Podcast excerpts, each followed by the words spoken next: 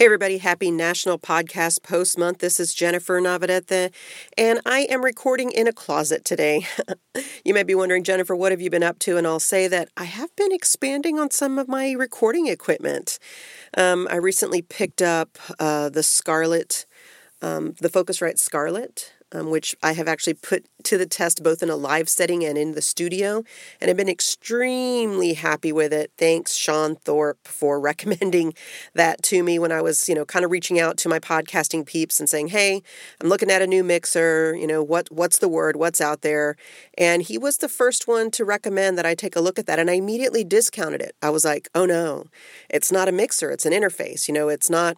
I need d- buttons, dials. I need you know sliders. I need something that." That looks like a professional recording studio.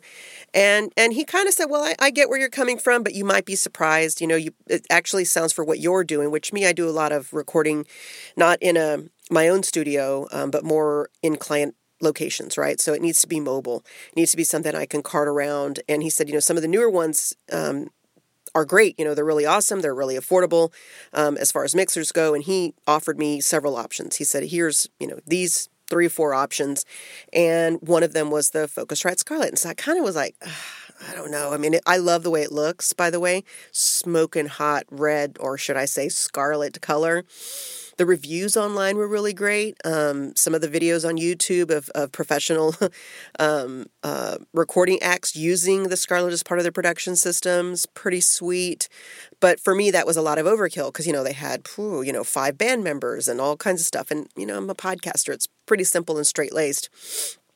So I was like, huh.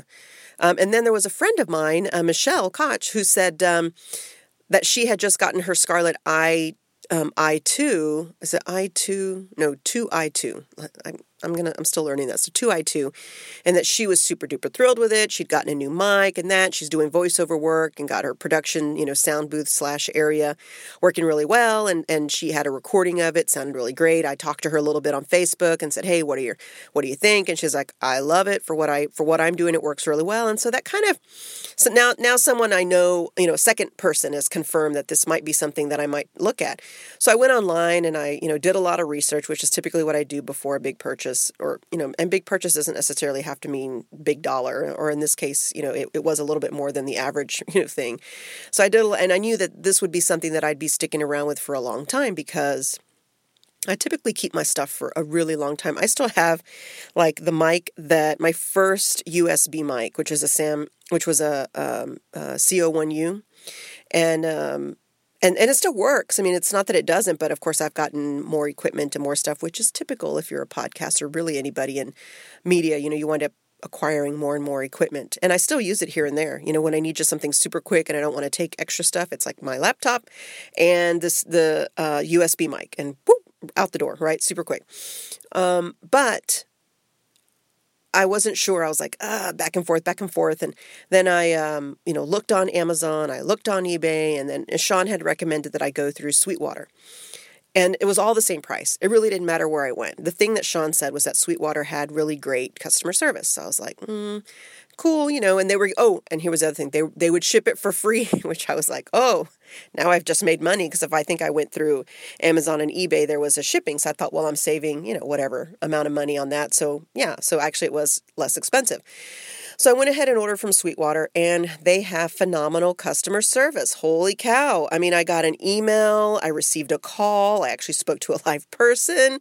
They said, if you ever have any questions of future purchases, this is your con- point of contact at Sweetwater for all for everything that you need from us. And I was like, oh. All of a sudden, my little $350 purchase made me feel like I just purchased, you know, big time, like I had my own person on the inside. And it was kind of cool. So, way to go, Sweetwater. That's pretty awesome and it definitely makes you know your even your smallest purchase feel special and you guys are doing whatever you're doing keep doing it because you know i'm a fan now and i'll be definitely making more purchases from you in the future. Um, and so i came in and i really didn't know how to use it.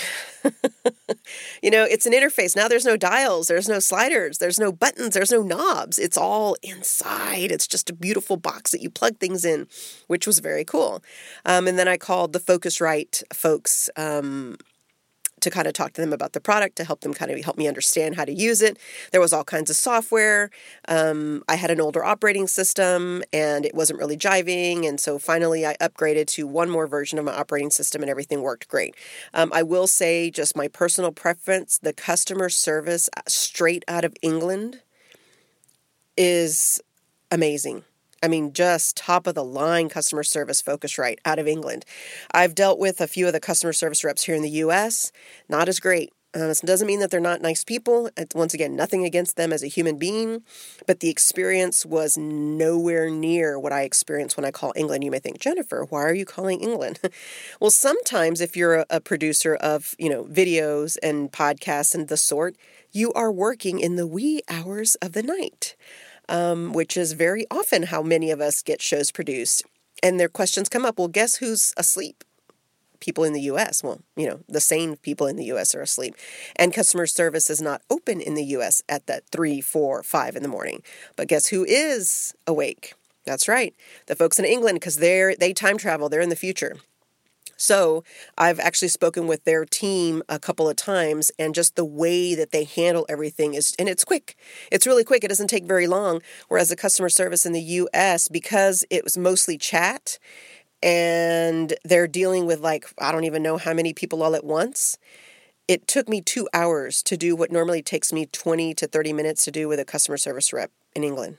Yeah, because the customer service rep in England does a screen share with you and talks to you on the phone and is able to kind of walk you through it you know to you show them here's what i'm using. Here's where i have the settings. Here's this. Here's that. Do a quick test. Try this. Try that. Save this setting. Save it as a project. You know all kinds of stuff and the team in in the US is mostly chat. I finally after going into my second hour finally got the US team at one point to, you know, do a screen share, but they were super duper reluctant because of time. Like we don't have the time for this. We're helping lots and lots of people and and we chat is more efficient for our team and it's like great, more efficient, but it re- is it really?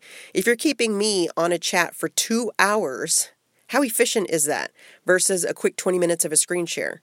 I don't know. Anyway, so if you're going to use uh, get a Focusrite Scarlett and, and you're like me up at the all hours, I definitely would call um, the English um, from England customer support. Great, great, great. And it's always fun to chat with them. Um, and by the way, how I do that is I do it through Skype. I have, you know, credit on Skype and I just call them through there and it's awesome. It's fantastic. So I have been upgrading my equipment. And I have other equipment I've been upgrading that I will share more with you tomorrow. And tomorrow I will actually be recording on that new equipment, including the Scarlett. And I'll take a screen, I'll take a picture of it and show you. And I'm super duper excited about this. And it's really going to be helpful for the mobile, the continuing growth of the mobile piece of my podcasting business. Um, and I think uh, you might like the way that it looks and the way that it sounds, and um, be neat to kind of do a side by side comparison of what it is without and what it is with. In this case, I'm recording in my walk-in closet slash sound booth on my iPhone using the iTalk Griffin app or the Griffin iTalk app. And then I'm going to straight upload to uh, SoundCloud, which is probably why you're like, hey, Jennifer, where's that groovy intro and outro music? Well, I guess if I wanted to do that, I should have been recording on Boss Jack no, yeah, Boss Jock. And then I could have had all that stuff set up. You know, these are the things, right? I want to get the show out. I want to share with you what's going on in my podcasting world. And sometimes it's just quick and dirty, and that's okay. By the way, don't let technology stop you. Don't let things stop you. And even though I haven't been faithfully recording every single day, believe me, it's on my mind about, ooh, the show should go here and should go there. We'll talk more about that in future episodes. Anyway, for National Podcast Post Month, this is Jennifer Navarrete reminding you to get out there and podcast. And uh, yeah, by the way, have fun.